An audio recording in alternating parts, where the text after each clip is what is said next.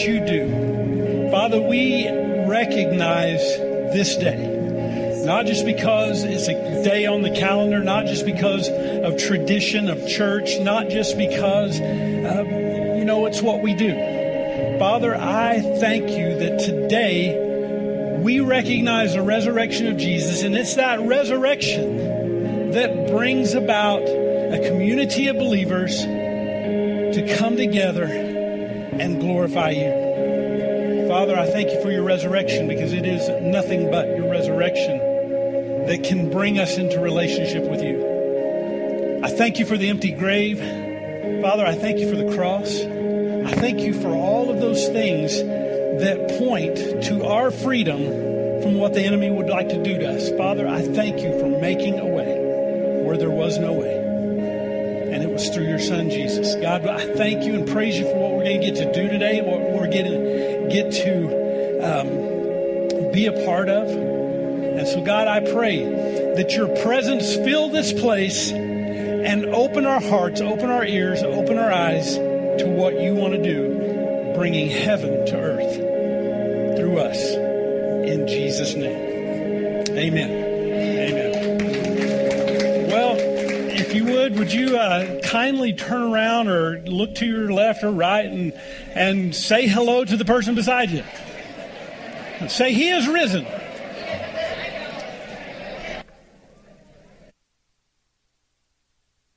All right. How's everybody doing this morning? Man, I'm glad you all got up this morning. Bright eyed and bushy tailed, right? Yeah. All right. Well, thank you so much for coming out today, guys. I, I appreciate the support of um, you wanting to come to Northern Colorado Cowboy Church. I want to just say, you know, along with Bailey, welcome. Thank you so much for joining us this morning. And, um, man, it's going to be a good day. My name is Darren Gleghorn. I am the lead pastor here at Cowboy Church, and I'm also a co founder of Cowboy Church along with my wife, Lynette. Um, she is. Uh, I, I feel like y'all like her better than me. But I like her better than me, too, so that's all right. Um, you know, we are uh, we co-founded this church. Her and I founded this church in May of 2000. So we're coming up on our 22nd year. So it's um, God is good. You know, uh, as an average, most churches don't make it to year three uh, that are uh, solid church plants. But uh, anyways, um, it, it is such an honor to get to be here. I want to welcome our Facebook Live and our live stream people that are joining us this morning. Um, man, it's I'm glad you got up this morning. I hope you get a cup of coffee and sit down and, and listen to us. If you're listening to us in the car, keep your eyes on the road. And we would appreciate that. So, anyways, uh, with that, we're going to get into this this morning. Um, man, we're, we're going to take communion in a little while. So, um, uh, be ready for that. And um, yeah, it's going to be good. It's going to be good. So, this morning, um, I usually don't give away my message titles because I like to keep them secret. I like to build tension with them and stuff like that. But I'm just going to put it right out there. What the name of my message this morning is called the homecoming. The homecoming. And, and what I have found that when um, you say the word homecoming, all of a sudden our minds go back to this high school thing or this college thing. And the cool thing about it is, is the word homecoming in its uh, original uh, use is an American word. And it's focused around um, home, homecoming, of course, homecoming, uh, coming home. And the way that they came up with that was, you, know, some high schools, some communities, some colleges have this thing called homecoming. And what it means is that there is um, people, former members of a institution or alumni to a school or whatever, they get they, they spend their time there and then they go away and then every year they have a time where they come back. Ain't that cool? They go away and they come back. It is a homecoming. It's coming back home. and because they have learned something and, and gone and, and taken their identity and are finding their identity outside of that institution, maybe going to work somewhere, moving to another town. But then there's one time a year that that institution celebrates them coming back home. And, and so, uh, in looking at that, I, I, I, did. I went to high school, you know, I, in my brain. I, I did go to high school and I did graduate. But when I was thinking about this, the word homecoming automatically takes us back in time to, to, to those kinds of celebrations that we had in, in school or whatever. And, and so, homecoming for us in this um, culture that we live in, the society we live in, homecoming to us is revolves around probably a football game, right? Uh, coming back home and going to a football game. Um, it, you know, there at the football game, there's royalty. There's an election of royalty. There's a homecoming king, homecoming queen, things like that. But what I have found is that homecoming, really, the kids these days, homecoming means a dance. They're, they get to ask out a date and all that kind of stuff to go to a dance.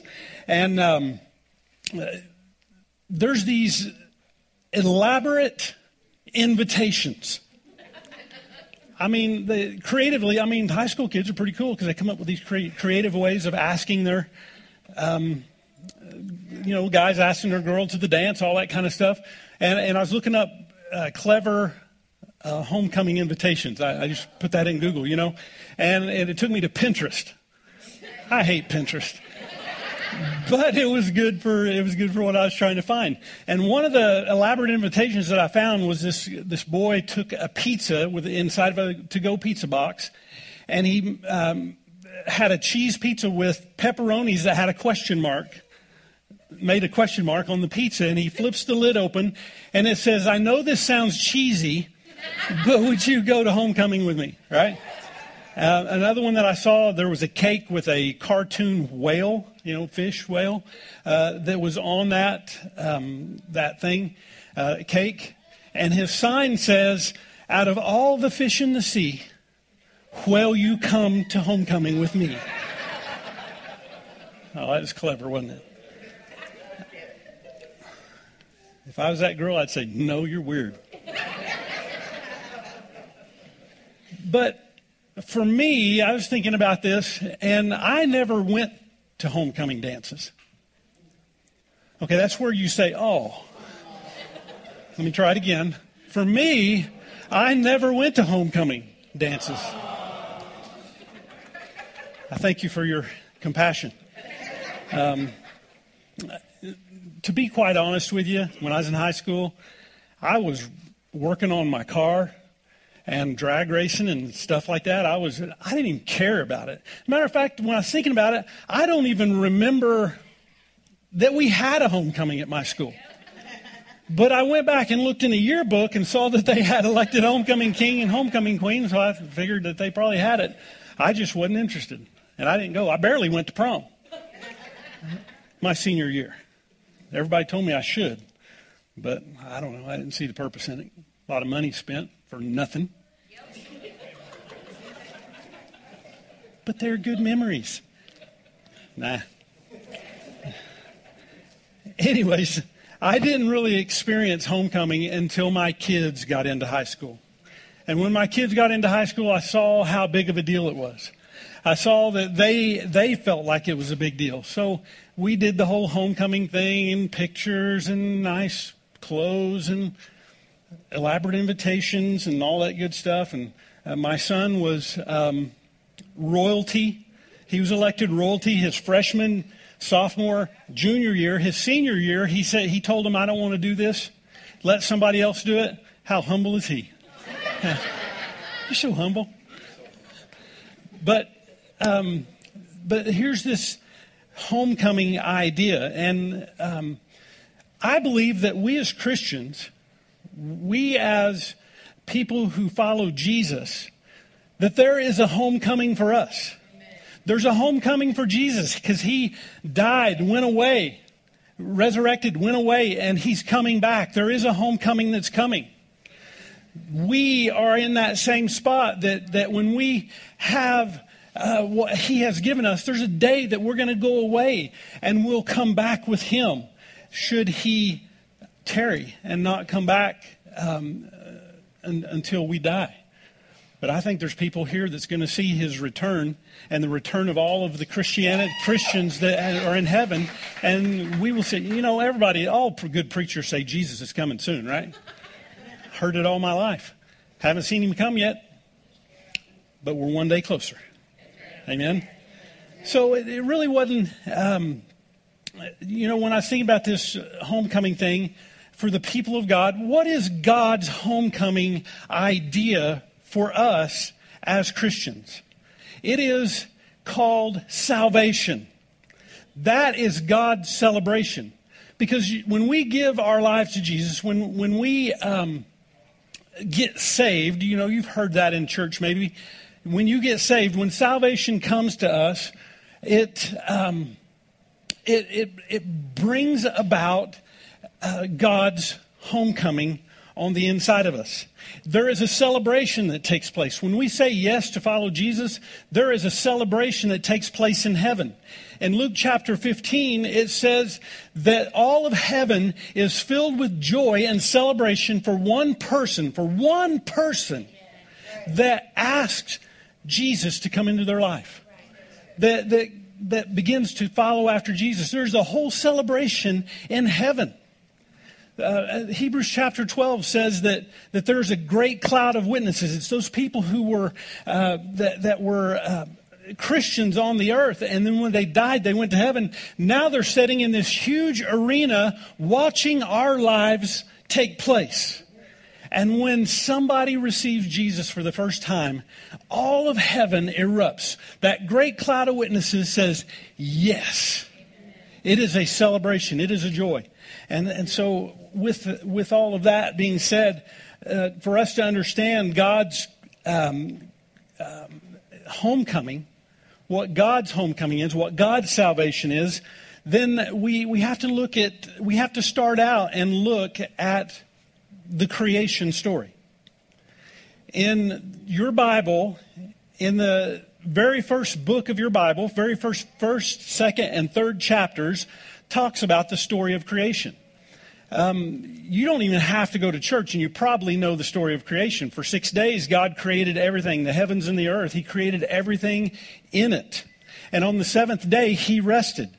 But the cool crescendo of all that God did in creation came in the sixth day, on the sixth day of creation, and his last and final great thing that he did was create mankind he went outside of the, the garden was planted by God, created by God, but he goes out into the wilderness just outside the garden and he scoops up all this dirt and forms it into this funny looking creature.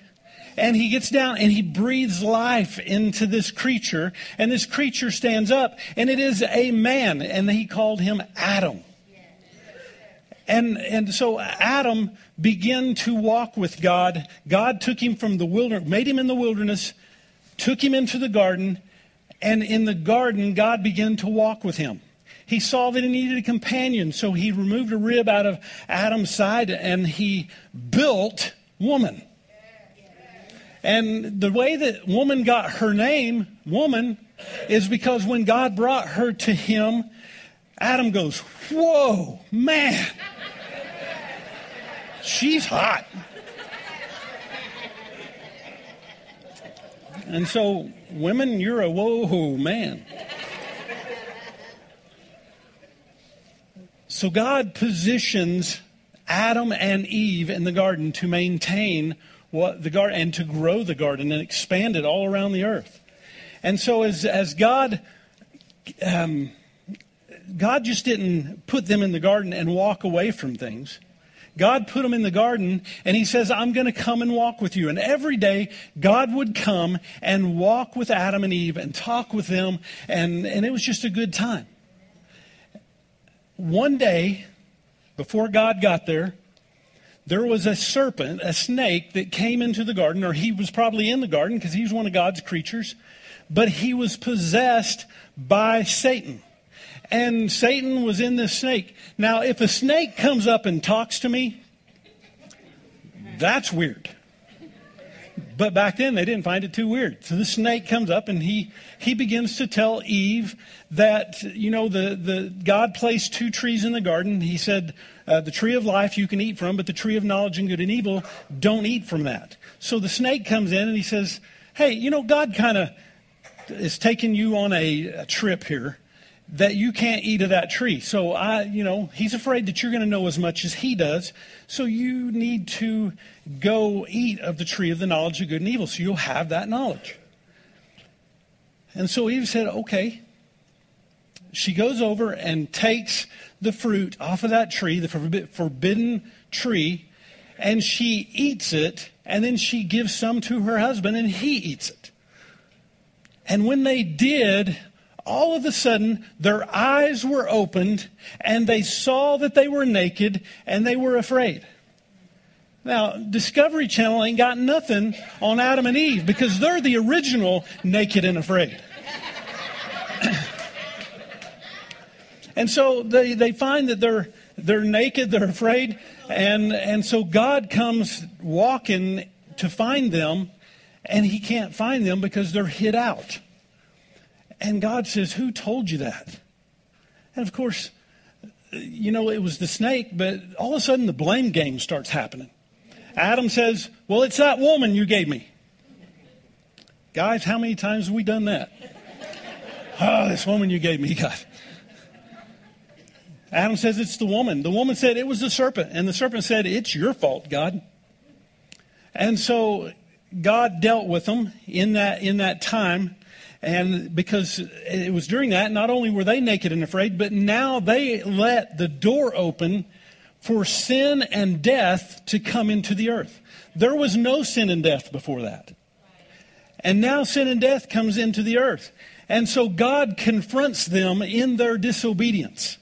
Here in, in Genesis chapter 3, verses 23 and 24, it says this So the Lord God banished them from the Garden of Eden and he sent Adam out to cultivate the ground from which he had been made. After sending them out, the Lord God stationed mighty cherubim, angels, to the east of the garden, and he placed a flaming sword that flashed back and forth to guard the way to the tree of life. Why did God do that? See, he comes in, and God comes in, and he has to evict Adam from the garden because there's a tree of life there. It, the fruit on the tree of life was about giving uh, eternal life. It, it, would, when they would eat of it, it would bring life to them. And when they ate of, the, ate of the tree of the knowledge of good and evil, now death is on the inside of them. And if they were to make their way to the tree of life, living in death, they would live eternally in death. And there is no way that salvation could come to the earth. So God had to guard that tree so that they wouldn't, uh, so they wouldn't mess up the journey of salvation that God had. So God evicted them from the Garden of Eden, not because he was mad at them, although he was disappointed. See, my kids said, Dad, we would rather you be mad at us than disappointed in us. Disappointed hurts worse. But see, God wasn't mad. He was disappointed at what happened, but God knows everything. He knew it was going to happen. He knew it was going to happen. And so, in this in this story, God um, keeps them. He protects them from the tree of life. And so, the big thing that I believe that Adam and Eve saw that they didn't have anymore was the intimate conversations that they had with God in the garden. Now they're outside the garden. Now God doesn't come into that part of the thing, uh, part of the earth, because their sin and death now owns. And, and God doesn't have sin and death on the inside of him. Amen? Amen? So there's the creation story. Adam loses everything that God gave him. He lost the, the, the intimate conversations that God had for him. So now, fast forward from that story 2,000 years, and this is the Exodus story. The next story that we see is the Exodus story. And that is the story where God's people, all of Israel, were enslaved in bondage to Egypt. If you've seen the Ten Commandments with Charlton Heston, you know this story. You don't even have to read your Bible, but just see that movie and you'll know about this, about what goes on in this, in this uh, Exodus story. So the people of God are in slavery to Egypt for 400 and I think 30 years or something like that. They've been slaves for a long time. And, and Egypt is, is abusing them as slaves. Pharaoh, the king of Egypt, mandated because he felt like that there were so many Israelites that they were enslaved to that if their population got too big, they would overcome Egypt and, and take over them. So he didn't want that to happen. So he mandated that all the first or all the um, uh, male babies would be killed. As soon as they were born, he commanded the midwives to kill the babies when they were born uh, of the Hebrews. And so uh, he mandated that. But there was one lady, one Hebrew woman, that gave birth to a son, and she secretly put him in a basket and sent him down the river. And when he went by the royal palace, Pharaoh, the king of Egypt's daughter, found Moses and brought him in as her own. And she raised him in the palace. Here's a Hebrew that was a slave now being raised in the palace. And, and he's, you know, he's got, he's got it good. I mean, he's doing good in that place. And when, um, you know, just speeding up the time here a little bit, as um, Moses, as a Hebrew, raised in the Egyptian royalty through a series of events, he left when he was 40 years old. He left because there was some things going on. Basically, he got evicted out of Egypt. And he left and he went to the wilderness. You've heard that before, haven't you? He went to the wilderness. And it was there for 40 years that he found his identity and purpose. Because as he's tending to sheep at 80 years old, he sees a bush burning up on the mountain, but it's not being consumed. So he goes up there to check things out. And as he walks in, God begins to speak to him and give him his purpose and identity. He's 80 years old. And God says, This is your purpose, is you were called for this time to go and free my people. Go and talk to Pharaoh and free my people. You need to rescue my people. What did Moses find there at the burning bush? But he found an intimate conversation with God. Hang on to that for a minute. God told him that he was going to go rescue his people. So Moses finally went back to Egypt. And when he walked into Egypt and he found Pharaoh, set up a meeting with Pharaoh, uh, he confronted Pharaoh with uh, the idea of freeing Israel and letting them go home, letting them come home, letting them have a homecoming. That's what Moses went to, uh, to, to Pharaoh about. In Exodus chapter 12, um, you'll see uh, the, the play, 10, 11, and 12, things like that in Exodus.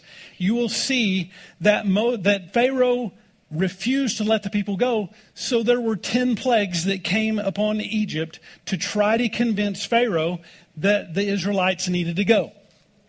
So there was plagues of frogs, plagues of lice, the water turned to blood, hail coming from heaven. Um, man, it was just a, it, it was a, what do they call that? Like a, a crap show, you know, in Egypt. Things were happening, but Pharaoh kept refusing until they got to the 10th plague.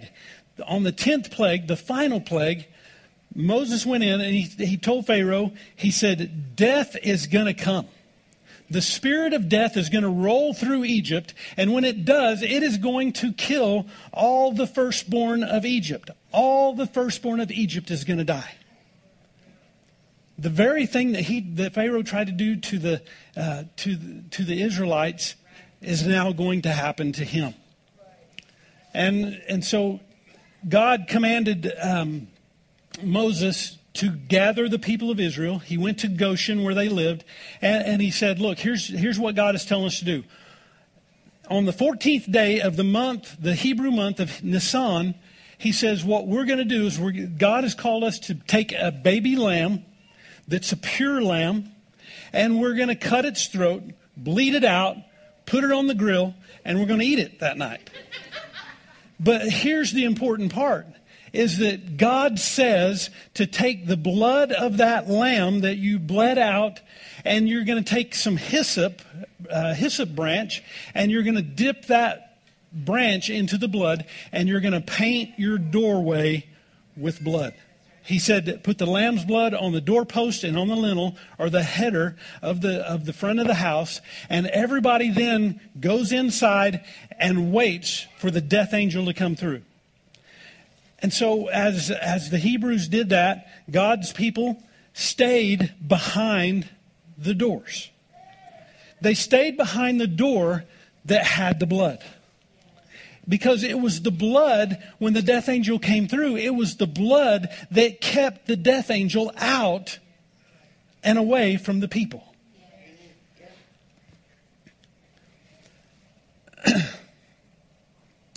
and, and when the death angel came and saw the blood, he passed over that. That's where we see on our calendars Passover.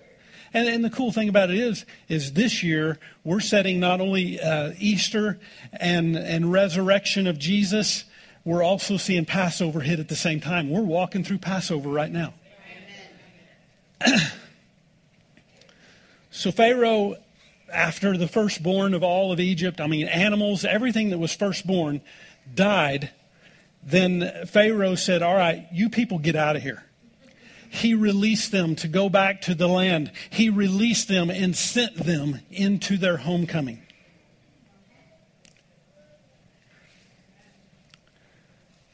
So when we look at the stories like that, in, in the, especially in the Old Testament, cool thing is, is Colossians chapter 2, verse 17 says that they, those things are a shadow of things to come.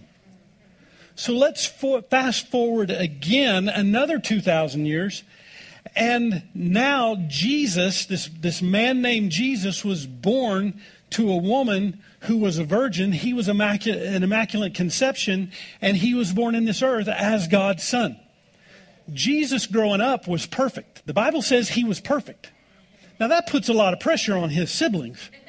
You know, he's the firstborn and he's perfect, does nothing wrong, never sins.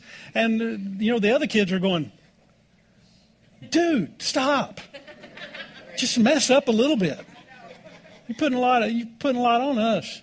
That's why when Jesus Jesus would go and uh, preach in their hometown, his brothers and sisters didn't want anything to do with him. He's too perfect for them. And so here, um, Jesus is born into this earth, lives a sinless life. He's perfect. And the cool thing about it is he walked not because he was perfect, because he was, but because he was empowered by the Holy Spirit. He walked in the miracle power of the Holy Spirit in his life. He walked in miracle power. There's miracle signs and wonders that, that were performed through Jesus. So here's where the story gets rich. This salvation story that God is, is journeying in. Did I say that right? Journeying in. And so in the New Testament, in, in 1 Corinthians chapter 15, it says the first Adam, the Adam in the garden, it was the first Adam that brought sin and death into the earth. But it says it's the last Adam, picturing Jesus. It's the last Adam that becomes a life giving spirit to get death out of the way, there had to be Jesus who brought salvation. Yes. Jesus would often be found uh, in his ministry from the, from the time his ministry started. He would often be found by his disciples in a garden somewhere. See, Adam got kicked out of a garden. Jesus, in his goodness and the fullness of who he was, now would go to a garden and he would begin to have intimate conversations with his Father, God. And he would often be found in a garden praying. It was those garden moments those garden moments where, where God began to download into Jesus his salvation. The salvation of God began to be downloaded. What is going to, the plan for salvation would begin to um, become knowledge to Jesus. He found out that he was the one that was going to go to the cross. It was in those garden moments where God downloaded his salvation plan to redeem or buy back mankind. Everything that Adam lost, now Jesus has in his hand to be the salvation. John the Baptist was Jesus' cousin. He's about six months older than Jesus, but he had a ministry all his own because he was baptizing people and, and preparing them for the coming of the Messiah. And one day, John the Baptist is out there in the wilderness. He's preaching, he's baptizing, and he looks up and sees Jesus coming toward him. And when Jesus was coming toward him, John the Baptist said twice, he says, Behold. In other words, he's telling the people, Look at this dude coming. Look at this guy, because this guy is the Lamb of God who takes away the sin of the world. What did the Exodus story tell us? That it was the Lamb, the blood of the Lamb that would protect and bring salvation to the people behind the door. Now, John the Baptist is, is proclaiming that Jesus is the Lamb of God. He is that Passover lamb. He's the perfect lamb that would be executed in order to pay for the sin of the world that Adam let in 4,000 years before. At 33 years old, here's this Jesus. This Jesus that we really put an emphasis on this weekend, the Easter weekend, or Resurrection weekend, or Passover weekend. Um, the, the thing about it is, is that Jesus is the reason, right? Because here at this time, when he is arrested, Jesus is arrested for being perfect. He is uh, falsely accused as a bad person. He is beaten with a whip within inches of his life. He was spit on. He was ridiculed. He was humiliated. He was stripped naked and he was nailed to beams of wood. In Luke chapter 23, verse 32, I'm going to read this from the Passion Translation today. I want to, I want to bring you to this point before we get any further.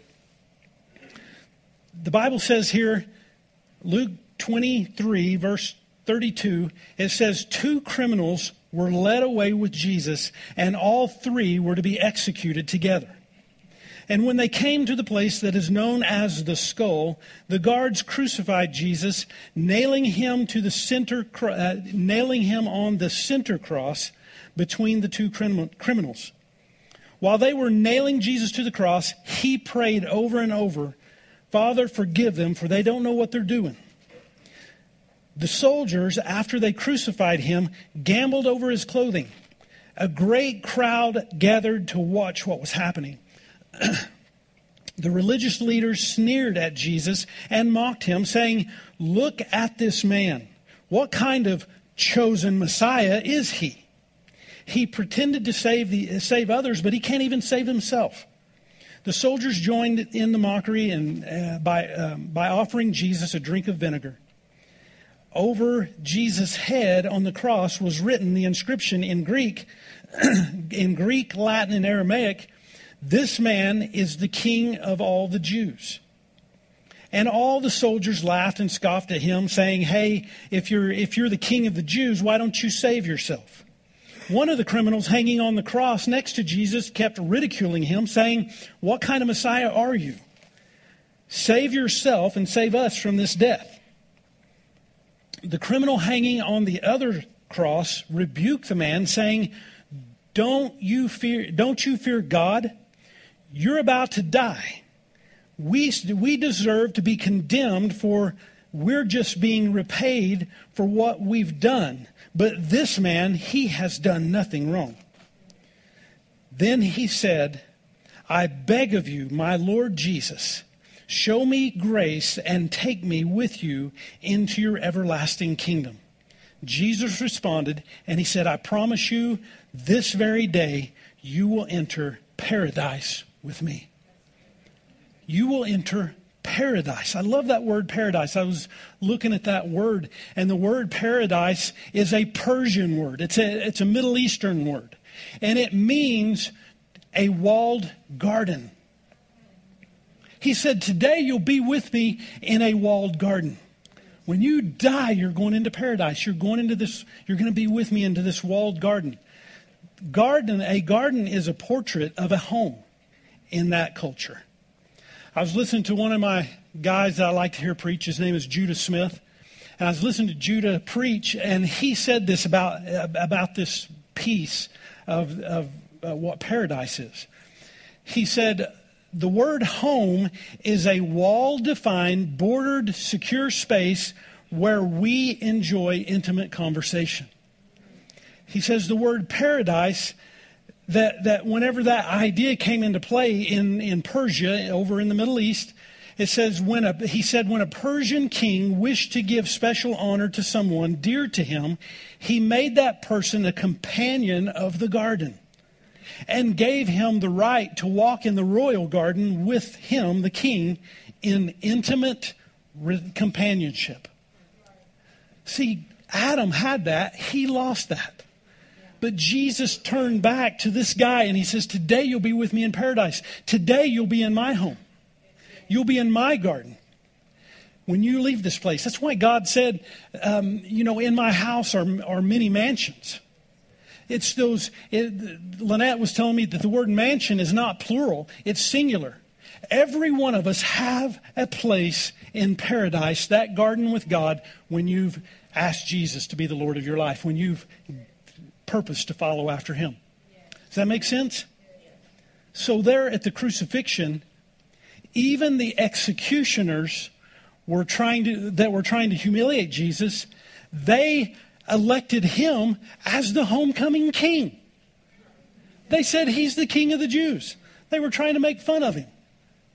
But he was elected royalty, just like at homecoming. Jesus is our homecoming king. Amen. So the journey of salvation that God was getting done was completed by God, uh, by the crushing of his son, Jesus. Jesus' cross was soaked with blood. His blood was all over that cross. And when his blood began to sink into the wood. Jesus became the doorway to paradise.